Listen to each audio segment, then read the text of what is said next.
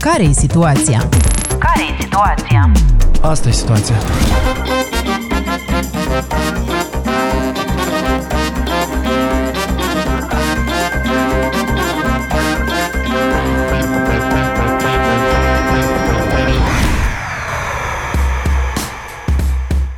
Ce se întâmplă pe timp de pandemie în domeniul culturii?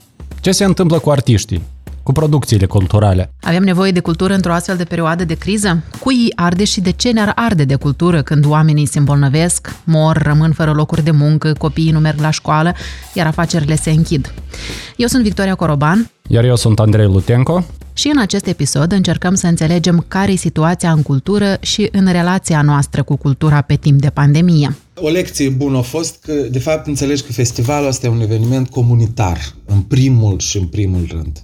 În afară de toate mesajele care are să le aduc lumea care o să vină, e un eveniment comunitar. Cumva evenimentul e ceea ce până la film și după film. O bună parte din festival, e asta. Și oamenii cumva și am simțit în timpul pandemiei și acum tot mai sigur mai mult și mai mult uită într-un fel, nevo- nu că uită, dar mă rog, se abțin de la, iată, interacțiunile astea Cumva asta e și puterea culturii, asta și puterea evenimentelor culturale. E ca să ne strângem într-un spațiu, să zâmbim unul altuia, să spunem două vorbe bune, să spunem uh, ce se mai întâmplă. Și uh, unul pe altul să, să, să contrazic și iese, iese ceva așa, nucleul evenimentului e foarte, foarte slab. Asta este experiența lui Max Cârlan, directorul Festivalului Internațional de Film uh, Documentar Moldox, care se organizează deja de 5 ani la Cahul. Um, e interesant de observat că socializarea, da, esența oricărui act artistic, fie că este spectacol de teatru, de muzică, expoziție, festival, chiar și cărțile dau parte de acea lansare, de întâlnire cu autorul, da? Um, tocmai asta e ceea ce ne pune viața în pericol în cazul unei pandemii și ceea ce la ce trebuie să renunțăm. Dar chiar și în alte situații de criză, nu neapărat o pandemie, cultura e prima, se pare că la care renunțăm și ultima de care ne amintim atunci când ne revenim dintr-o situație de criză.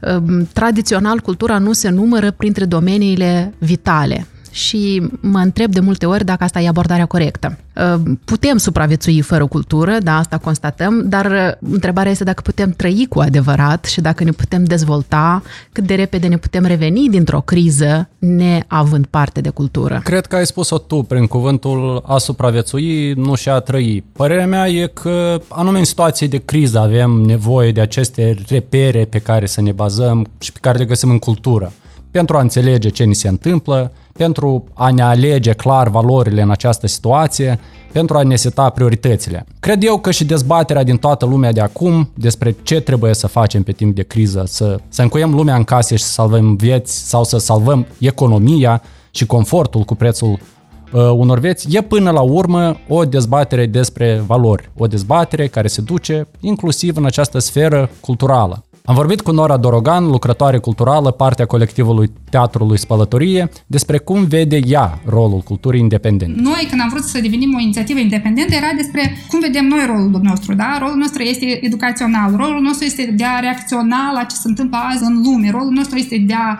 contracora prin spectacolul nostru discursuri, de exemplu, de rasism, de homofobie, de xenofobie care există astăzi. Adică asta e. Acum eu nu știu dacă toate inițiative independente se văd așa.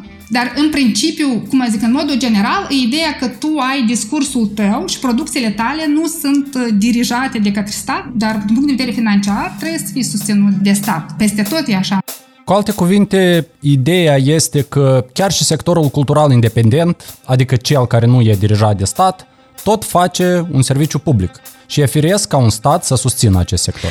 Da, și statele în care sectorul cultural independent este susținut uh, și din uh, bugetul de stat, uh, lucrul ăsta se face tocmai pentru a susține pluralismul de opinie. Adică statele dezvoltate um, nu văd în asta un pericol, faptul că există mai multe voci, mai multe opinii diferite decât cele exprimate de, nu știu, anumite partide politice care sunt la, la putere. Ca să nu mai spunem că unele sectoare ale culturii pot fi și profitabile, da? pot fi așa numitele industrii culturale, care care pot deveni parte a economiei și aduce bani la, la buget, deși nu acesta este unicul sau rolul prioritar al culturii. Într-adevăr, și se pare că și guvernul nostru de la o vreme vede prioritatea în asta, ca cultura să fie autosuficientă pe de o parte, și să aducă și profit. Așa capătă tot mai multă răspândire noțiunea de industrie creativă. Dar conceptul ăsta pare să aibă multe probleme, după cum zice și Nora. Ideea asta cu industriile creative, în care pune toate, de fapt, responsabilitatea și presiunea pe aceste organizații, inițiative din domeniul culturii ca să producă și să vândă, da? să funcționeze după aceeași logică. Da? Adică, și deci aici Ministerul nu are nicio responsabilitate, voi dacă nu v-ați descurcat, e vina voastră. Da? Pentru că asta e ideea, că industriile creative creează locuri de muncă, că industrie creativă produc profit, produc nu știu ce, ori, de fapt, cred că noi vrem să ajungem la Ministerul Culturii și să-i amintim că rolul culturii nu este să producă profit, rolul culturii este să educe, iarăși, da?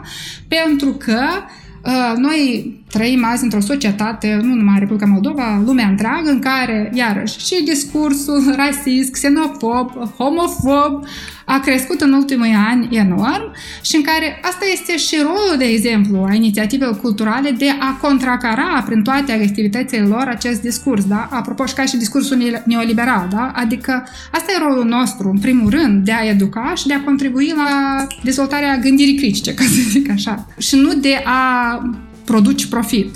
Asta e unul și doi, da, cred că de a ajuta Ministerul Culturii să înțeleagă că rolul lui azi nu este doar să împarte bugetul, iată ăsta, teatrul ăsta, teatrul al doilea, teatrul al treilea, biblioteca numărul 1, muzeul numărul 3, am împărțit la toți banii, să supraviețuiască și mai mult nu interesează nimic. Iar discursul discriminatoriu și de ură, despre care vorbește Nora că e rolul culturii să, să combată astfel de fenomene, este chiar prima problemă cu care ne-am confruntat noi în Moldova încă de la primul caz uh, de COVID constatat.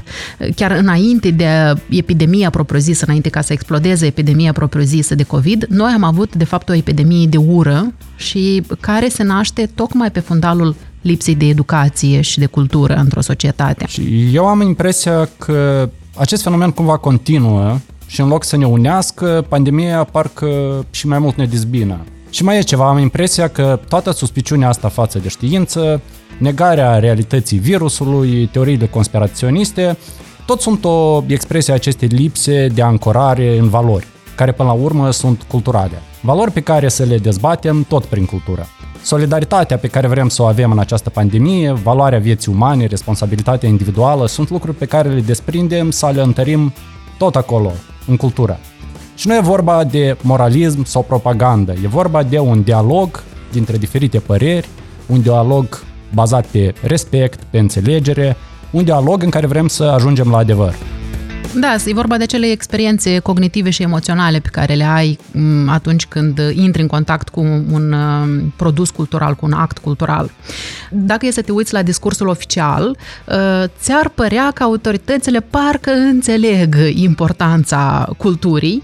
Propun să ascultăm uh, ce spunea prim-ministrul uh, interimar, Aurel Ciocoi, de Ziua Națională a Culturii pe 15 ianuarie. Bănuiesc că până la vaccinarea cel puțin în proporție de 60% a populației noastre, nu vom scapa de ea, dar cultura trebuie să trăiască, cultura trebuie să ne încălzească sufletele, cultura trebuie să ne alimenteze cu energia pozitivă pentru a putea face față inclusiv dificultăților cu care ne confruntăm în sensul pandemiei. Cu alimentarea uh, cu energie pozitivă e clar, avem nevoie de această alimentare, dar mi interesant ce propune concret prim-ministru și guvernul pentru alimentarea lor a artiștilor, ca să poată să producă. Ați văzut și dumneavoastră că în ședința Comisiei Naționale Extraordinare pentru Sănătate Publică de acum două zile am decis ca excepție să permitem reluarea activității teatrelor, dându-le posibilitatea distinșilor talentaților noștri actori să iasă în scenă în fața spectatorilor. Recunosc că și eu personal deja mi-e dor să merg la un spectacol și să văd un spectacol frumos, să văd actor, uh, jocul uh, talentat al actorilor noștri.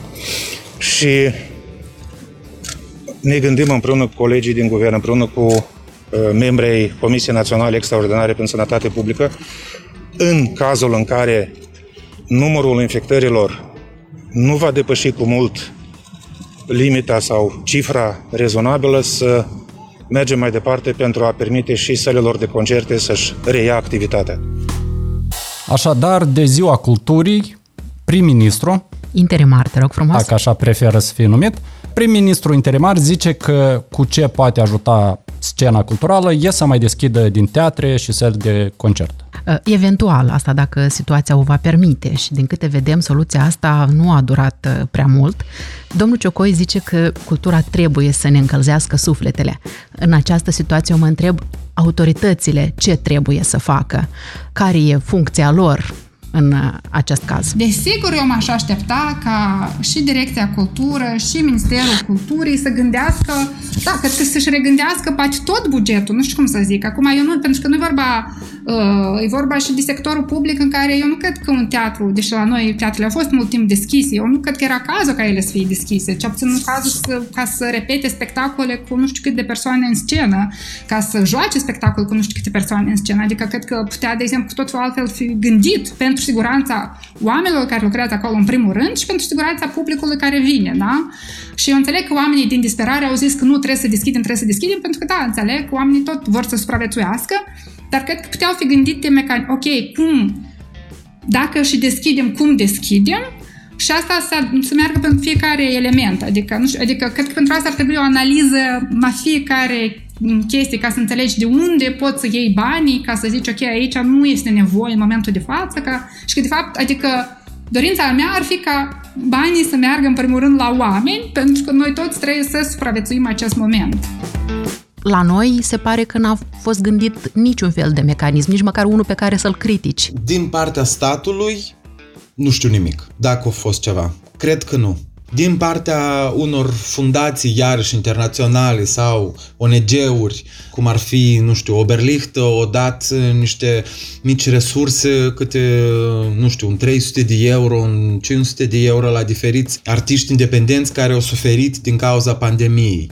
Din partea statului, nu. Eu nu am auzit, nu am auzit de nimic. Eu nu știu, în 2019 sau în 2000, și cred că și în 2020, pentru anul ăsta 2021, bugetul Ministerului Culturii pentru susținerea uh, culturii independente este undeva de 5 milioane de lei.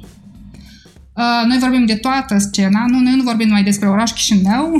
Asta înseamnă artele performative, asta înseamnă artele vizuale, asta înseamnă literatură, adică înseamnă dans contemporan, înseamnă muzică. Sunt foarte multe domenii. Asta e unicul col care există, da? Și unicul col pe care noi, din uh, scena independentă ne putem baza. Adevărul este că noi ca spălătorii niciodată n-am aplicat, tocmai pentru că ni se pare că e vorba de o sumă foarte mică și pentru că cumva am avut uh, privilegiu până acum și norocul să putem obține finanțări din, uh, de la fundații internaționale, să putem coproduce cu uh, teatre din Germania, care cumva ne-au asigurat partea asta financiară, da?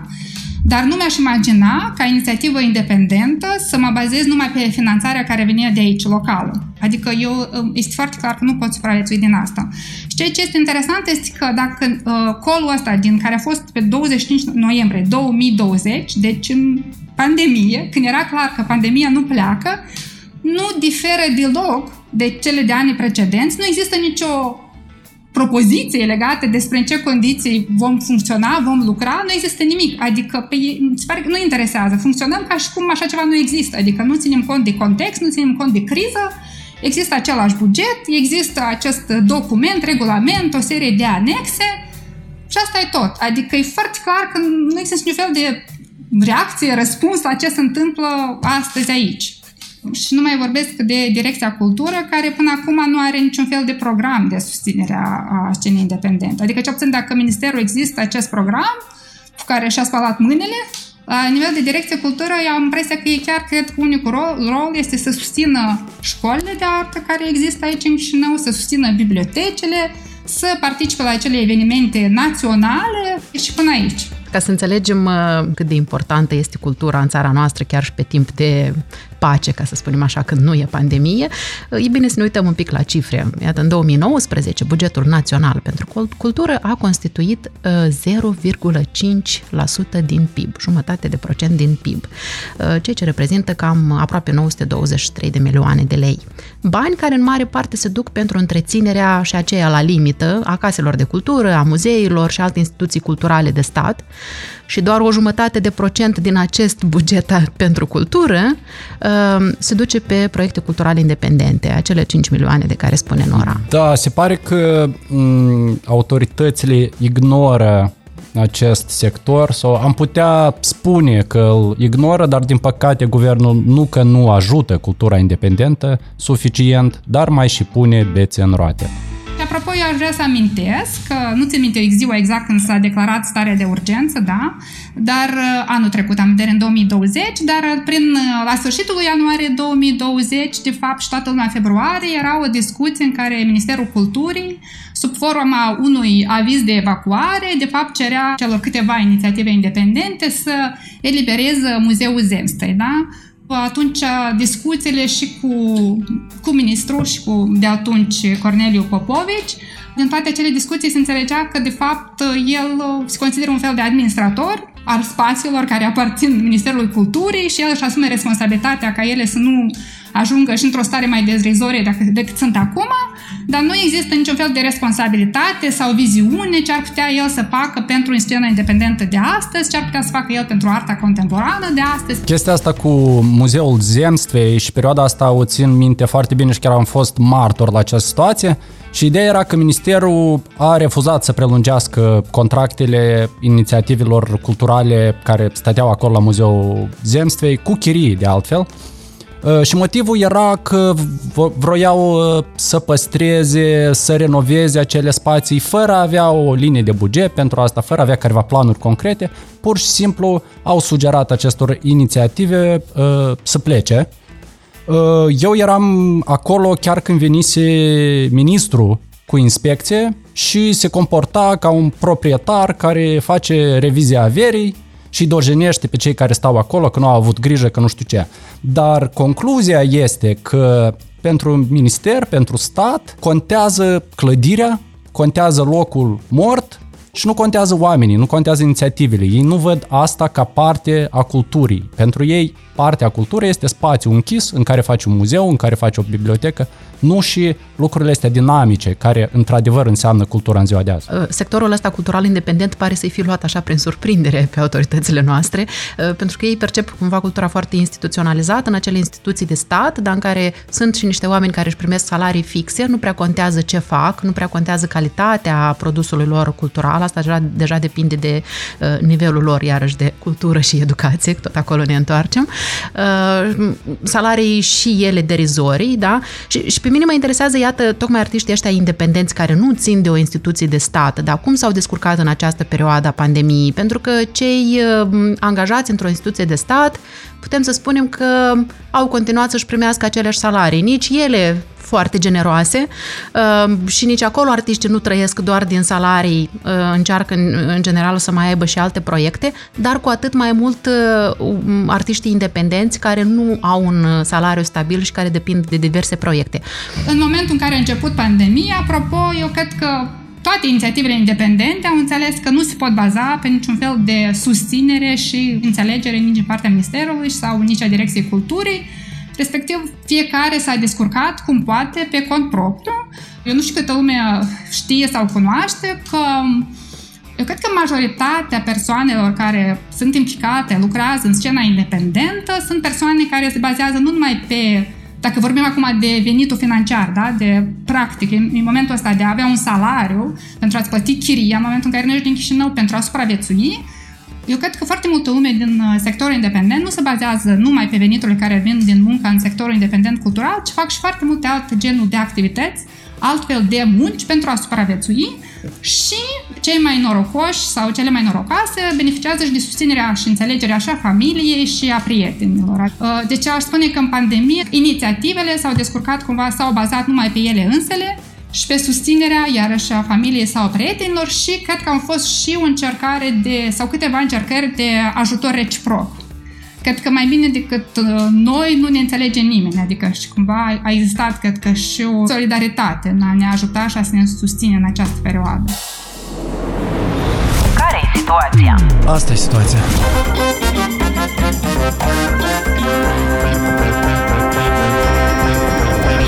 Deci asta e situația, tot între ei s-au ajutat artiștii.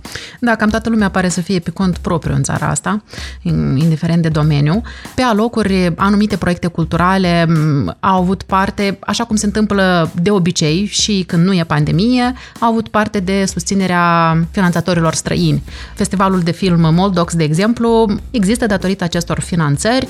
Uh, iată, de exemplu, ei în acest an au beneficiat de finanțări de la Institutul Suedez, Ambasada Olandei, Ambasada Germaniei, Forumul Cultural Austriac Austriac din București, ICR-ul, Consiliul Național al Cinematografiei din Moldova a oferit și el o mică finanțare, care nu a constituit mai mult de 2,5% din bugetul festivalului, mai exact 35.000 de lei. E adevărat, trebuie să facem aici o paranteză. În cazul Moldoxului care se întâmplă la Cahul, ei au parte de înțelegerea autorităților uh, publice locale. Primăria din uh, Cahul îi sprijină în fiecare an și se vede diferența, da, spre deosebire de ce spune Nora de Direcția Culturii din, uh, din Chișinău, care nu are niciun fel de, de deschidere. Acolo nu știu dacă neapărat primăria are o strategie în domeniul culturii, dar cel puțin e deschisă la proiectele care cer sprijin de la primărie și Moldoxul e un uh, exemplu în acest uh, sens. În rest, uh, sunt finanțările străine. Și mi închipui că aceste colaborări, inclusiv cu autoritățile locale, ar avea loc tot mai mult și mai mult dacă măcar ar încerca să facă proiecte comune sau ar încerca să experimenteze pe anumite evenimente și anumite acțiuni culturale. Da, și mă rog, trebuie să mai punem în calcul și dacă primăria își permite, dacă e o primărie mai mare cu un buget mai consistent, poate că da, poate sunt primării mai mici unde deschidere există, dar posibilitățile sunt uh, mai mici. Cumva asta te descurajează în general să cauți bani pentru evenimentul dat în țara noastră. Da? Răspunsul o să fie negativ sau o să ne scadă din buget foarte mult.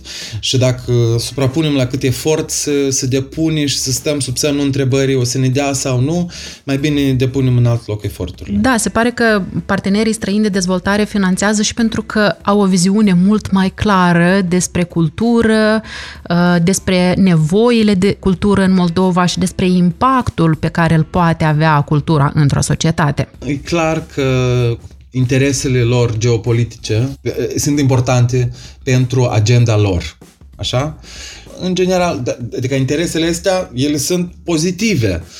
Vrem schimbări sociale, vrem egalitate de gen, vrem drepturi pentru grupurile vulnerabile, vrem conștiință uh, sau schimbare de atitudine față de ecologie, Uh, vrem să atenționăm, vor da, să atenționeze la întrebarea de climate change, fiindcă nu suntem o insuliță, dar chiar și insulița, oricare ultimă insulă, face parte dintr-un glob care trebuie cumva tot să fim, da, trebuie să existe un dialog între noi toți.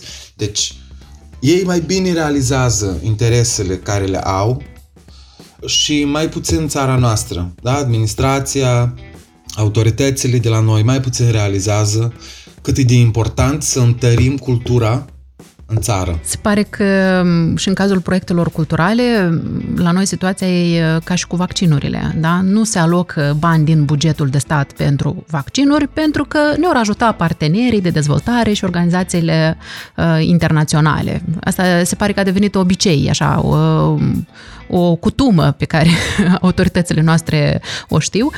Um, și iată ce ne spune Max despre experiența lor de colectare de fonduri în relația cu instituțiile de stat din Moldova, în mod special CNC-ul și Ministerul Culturii. Și când ai un eveniment care spun că, ei, de las că suedejii le-au dat bani.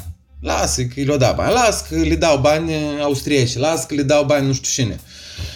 Dar banii ăștia noi niciodată nu suntem siguri că mâine ei să-și schimbe politica da? Fiindcă până în sfârșit nu fac uh, finanțările astea, ele au oarecare, da, există o agendă și agenda asta iarăși nu-i meschină. E o agendă foarte ok.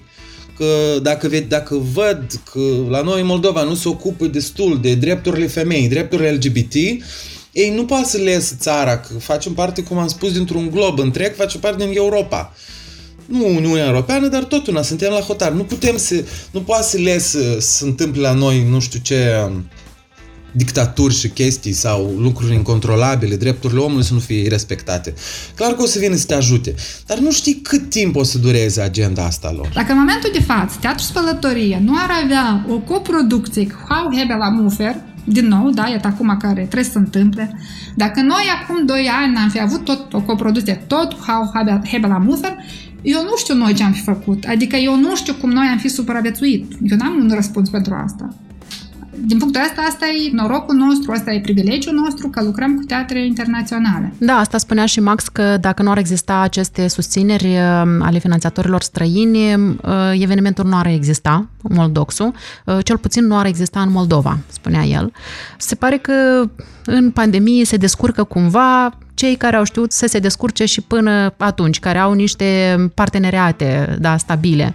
Uh, Teatrul Spălătorii, iată, prin colaborarea cu un teatru din Berlin, Moldoxul cu finanțatorii străini. Ce mă bucură pe mine este că artiștii totuși încearcă să se coalizeze pentru a schimba lucrurile aici. Pandemia, cu toate relele, a dat și o fereastră de timp pentru a gândi o coaliție a culturii independente. Coaliția sectorului cultural independent, eu cred că este o idee mai veche, cred că e o idee de cel puțin 10 ani, care nu s-a realizat până acum și au fost mai multe discuții pe parcursul ăsta de 10 ani, mai multe întâlniri, niciodată nu s-a ajuns la a face pasul ăsta final și eu cred că pasul ăsta final exact s-a făcut din cauza așa acelei situații cu Casa Zemstvei, da, care s-a întâmplat în ianuarie-februarie și după asta exact această pandemie care doar a înrăutățit situația pentru noi și cumva în același timp poate a dat mai mult timp inițiativelor independente. În momentul în care nu poți să lucrezi la propriile tale proiecte pentru că nu ai cum, efectiv cum, atunci puțin să se întâmplă aceste discuții, cumva energia s-a focusat în altă parte, da,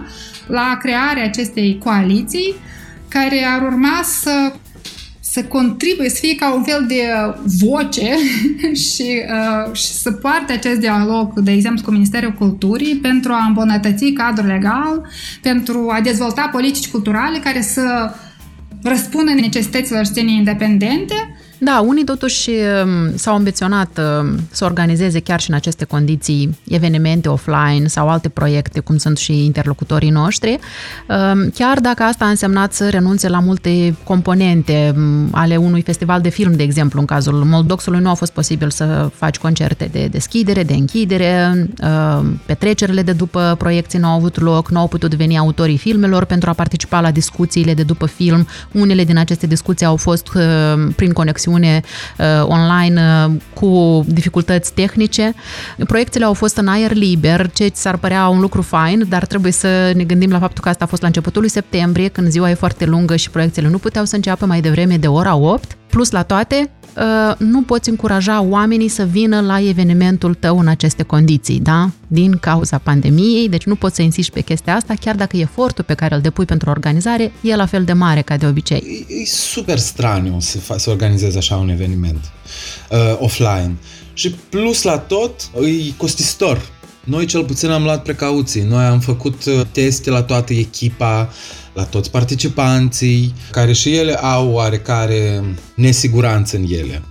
Dar uh, totuși e, e, e greu. Și apogeul la tot a fost când noi am văzut că în audiență nu era audiența pe care o știam noi din anii precedenți. Uh, pe parcursul anului am construit o audiență, știm cine vine, more or less la festival. A fost straniu să vezi că nu erau oamenii ceia care noi știam. Era o alt, altă audiență, ceva nou, fain, dar, mă rog, a fost diferit. Cred că de asta multă lume până la urmă a găsit refugiu pe online. Și am văzut uh, pe rețelele sociale, în internet, uh, o avalanșă, spun, de produse culturale, festivale de filme online, muzee online cu toate expozițiile, spectacolele online, uh, transferate toate uh, în acest spațiu, că îți fugeau ochii și nu știai cum să te orientezi și de la ce să apuci. Eu nu știu cum tu, dar eu m-am simțit compleșită de toată această avalanșă de oferte și până la urmă am beneficiat, cred că, de foarte puține dintre ele. Uh, cred că m-am uitat la două, trei spectacole dar totuși e, e altceva. La începutul pandemiei asta părea să fie așa un fel de panaceu, da, să punem totul pe online, dar nu știu până la urmă dacă e chiar așa. Mai ales la început pandemiei, momentul ăsta în care toată lumea din sectorul cultural își punea toate produsele online, toată lumea era foarte deschisă, Mie sau nu mi s-a părut asta puțin ciudat, sincer vorbind, pentru că eu cred că noi avem dreptul la timp pentru a gândi, pentru a înțelege situația, pentru a vedea cum putem răspunde aceste situații și nu putem cere de la nimeni să reacționeze într-o perioadă de criză imediată. Adică eu cred că noi avem dreptul să nu știu, să ne gândim cum, cum, ce putem face. Dar nu să reacționăm imediat, pentru că punând toată chestia asta online a fost o, o fel de supradoză, nu știu cum să zic, adică nu știu dacă publicul a înțeles ce se întâmplă, da? Adică am dat din start tot ce am avut, care nici măcar nu era făcut ca să fie prezentat online și noi am, am lansat. Și cumva eu cred că a fost și din cauza presiunii astea că noi trebuie să fim prezenți, noi trebuie să facem ceva. Mie mi se pare că avem dreptul să zicem putem și să, să ne luăm timp să înțelegem prin, prin ce trecem ca să, ca să vedem cum facem mai departe.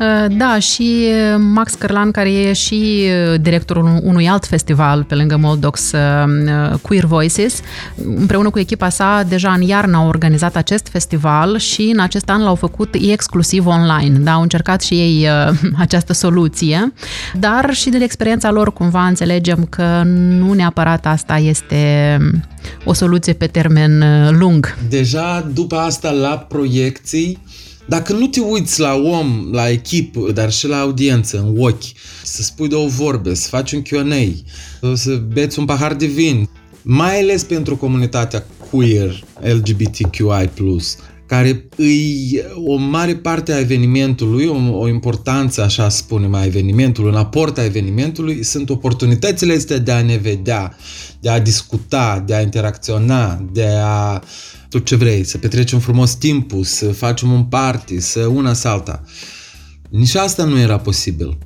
Deci noi ca echipă, satisfacția care am avut-o în alte ediții, nu era aceeași. Fiindcă în spate la o selecție de filme există un worldview, da? Există oarecare un concept. Vrei să aduci niște filme sau niște mesaje care pe tine ca selecționer te-au frapat sau consider că pentru comunitatea în care aparții, asta are să aducă ceva interesant. Nu s-a văzut, e o poveste care comunitatea noastră, și eu vorbesc comunitatea Moldova, ar fi bine să o vadă. Asta e una. Nu vezi reacțiile.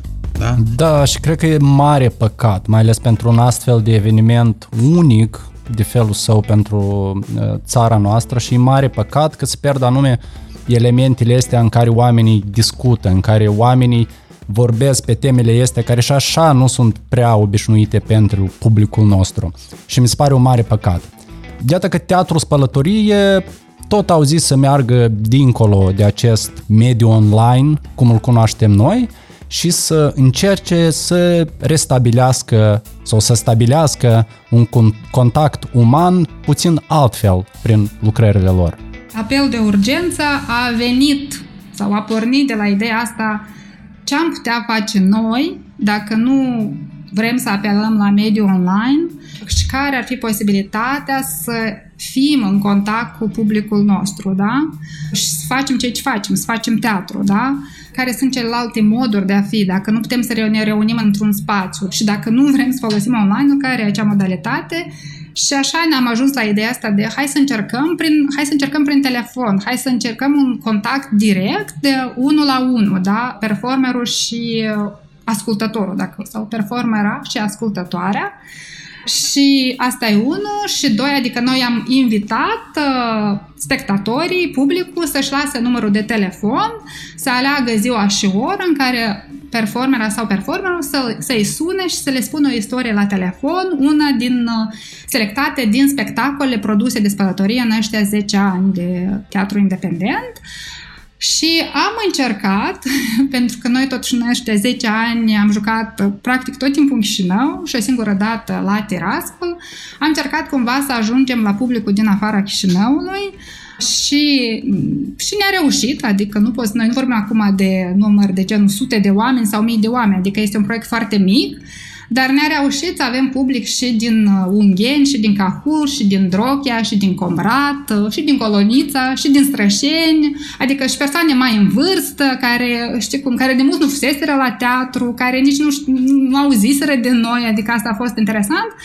Și mai este un element, după, după telefonul ăsta, cu istoria, după asta uh, oamenii erau sunați pentru a li se da mai multe detalii despre ce spectacol au ascultat, despre cum am lucrat, de exemplu, la spectacol, dacă, dacă este o coproducție, dacă a fost vreun artist în rezidență și reacția chiar a fost foarte, nu știu cum zic, uh, puternică. Adică chiar, în primul rând, ei nu s-au așteptat sau ele nu s-au așteptat că o discuție, la, cu un apel la telefon poate fi atât de intim și pot, adică să te transpună, de fapt, chiar în cu totul alt spațiu. Chiar dacă am înțeles că unii oameni erau în trolebuz atunci când ascultau istoriile, se pare că asta n-a contat. Teatru a mai făcut și uh, un audio performance în luna martie, uh, Evanghelia după Maria, uh, un manifest pentru drepturile femeilor și au spus că au planuri să dea acest uh, audio spectacol uh, și la posturile de radio și speră ei să-l audă moldovenii prin radio național. Au spus că au înregistrat și spectacolul documentar Clear History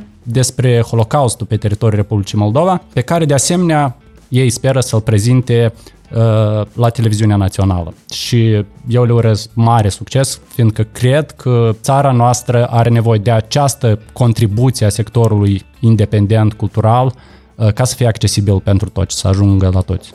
Da, și cred că e important să se găsească orice modalitate pentru ca aceste mesaje să continue să meargă înspre public, chiar dacă nu e posibil acum o întâlnire directă fizică, dar să folosim canalele care sunt, chiar dacă experiența nu este deplină, pentru că e foarte important uh, uh, și să ajungă mesajele și ca artiștii să-și păstreze capacitatea de a crea. Uh, da, la fel cum uh, discutai cu, cu Eugen și în primul episod uh, dedicat economiei, da? în care spuneați că e foarte important ca fiecare loc de muncă, fiecare muncitor, de fapt, să fie susținut atunci când nu poate munci, da? în șomaj tehnic, e valabil și în, uh, în domeniul culturii. Multe joburi se pierd, da? Sunt multe artiști, pare probabil, care o să, să-și schimbe părerea, deci nu poate să reziste și o să apuce de altceva. Scăderea asta în procentaj e foarte critică, că o să ieșim din pandemie și nu o să avem cu cine lucra că mulți oameni deja o să se reprofileze. E important să ne ținem de cultură, sigur că e o problemă separată. Cum o să ajungă cultura asta la consumator? Și asta este munca noastră și uh, resursele noastre financiare, adică și, și salariul nostru, da? Desigur că înseamnă, în primul rând, să nu uh, să te întrebi care e sensul tău profesional vorbind, în momentul ăsta în care tu deja, practic, de un an uh, nu mai poți să te afli într-o scenă, uh, să respecti la un spectacol și nu poți să ai acel moment de a juca acel spectacol, nu poți să ai acel moment de premieră a unui nou spectacol. Și asta înseamnă pentru toți artiștii, nu? Pentru artiști care nu mai pot merge să, nu mai pot lucra la proiectele lor și să-și prezinte expo, uh, în expoziții proiectele lor, care nu se mai pot întâlni exact cu publicul, pentru discuțiile acelea publice care cred că sunt la fel de importante pentru noi cât și pentru public. Asta e o chestie care eu sper că o resimte și publicul, nu numai noi. Și da, adică întrebarea de bază oricum rămâne cum supraviețuim în această perioadă. Dacă asta o să fie pe online, asta o să fie investiții în proiectele viitoare când se termină pandemia, peste un an. Să spui că ok, facem stop, nu facem acum evenimente așa în Dodi sau nu facem evenimente care riscă să nu aibă lume. Nu, ne abținem. Dar pentru 2022, luați finanțări. Tu proiect, tu proiect, tu proiect, tu proiect, tu proiect la toți. Da, cum supraviețuiesc artiștii și cum supraviețuim noi ca societate, pentru că măsurile astea de izolare socială ne ajută să supraviețuim ca indivizi, da? să ne păstrăm corpul integru, dar întrebarea este cum supraviețuim și toți împreună ca societate, da? dacă o să continuăm să funcționăm în baza căror valori întrebarea pe care ne-o puneam de, de la început. Uh, și tocmai de asta cred că e important ca statul să gândească niște politici, chiar dacă acum nu e posibil întâlnirea directă cu actul cultural, dar să se gândească la cum poate să investească în acest sector ca lucrurile să funcționeze atunci când va fi posibil sau cum e posibil în această situație. Cum s-a descurcat sectorul independent în pandemie și eu cred că întrebarea este, da, s-a descurcat de fapt sau noi o să aflăm când se va termina această pandemie, o să aflăm că multe, multe inițiative de fapt au dispărut Pe de altă parte, întrebarea e cred că se descurcă exact cum s-au descurcat și până la pandemie, pentru că eu cred că sectorul independent din Moldova nu s-a bazat niciodată pe nici pe ajutor și susținere și înțelegere uh, din partea nici autorităților locale, adică Departamentul Cultură Municipiului Chișinău și nici pe Ministerul Culturii. Da, cercul pare să fie vicios. Dacă interesul și investițiile pentru cultură sunt la un nivel atât de jos, de unde ne-am aștepta să avem suficient de mulți decidenți care să înțeleagă nevoia de cultură și beneficiile pe care le aduce cultura direct și indirect. Acum, cultura se pare așa să fie tratată ca un accesoriu, ca un element de divertisment la care ne putem gândi în ultimul rând, dovadă fiind și ponderea din buget alocată culturii și lipsa de viziune și strategie a autorităților, sau mai ales lipsa de viziune. La prima vedere, cultura e un domeniu care mm, cere investiții fără să aducă beneficii vitale și palpabile, dar dacă e să te uiți la conexiunile mai complexe, vezi că investiția în cultură înseamnă de fapt investiție în educație, în sănătate, în protecție socială, în democrație, prin problemele pe care le poate preveni, de fapt. Și cred că orice criză poate fi gestionată mult mai ușor când o gestionezi împreună cu o societate educată, inclusiv prin cultură. Cultura, asta sunt profesorii, asta e educația, asta e cum ți construite societatea. Din oameni culți, din oameni neculți, dintr-o societate democratică, respectarea drepturilor unui altuia, tot asta e în cultură. O țară nu poate fi bogată dacă nu are cultură. Și pentru mine concluzia este că arta și cultura sunt interese publice și bunuri publice, așa cum este și sănătatea, dacă vorbim tot de pandemie. Avem toți de beneficiat de munca culturală și, într-un fel, participăm la ea. Și ar trebui să ne îngrijim ca cetățeni, ca stat, de aceea ca lucrătorii și lucrătoarele culturale să beneficieze de suport necondiționat în această perioadă de criză. Dar și să ne gândim la asta și după criză. De unde pornim și unde vrem să ajungem. Eu sunt Victoria Coroban. Și eu sunt Andrei Lutenco. Și vă mulțumim că ne-ați urmărit. Ne găsiți pe platformele de podcast, pe site-ul SICMD, pe Facebook, YouTube. Iar miercuri și sâmbătă ne puteți asculta și la Radio Chișinău de la 10 și 5 minute. Care e situația? Care e situația? Asta e situația. Podcastul Asta e situația este posibil datorită suportului acordat generos de Fundația Soros Moldova.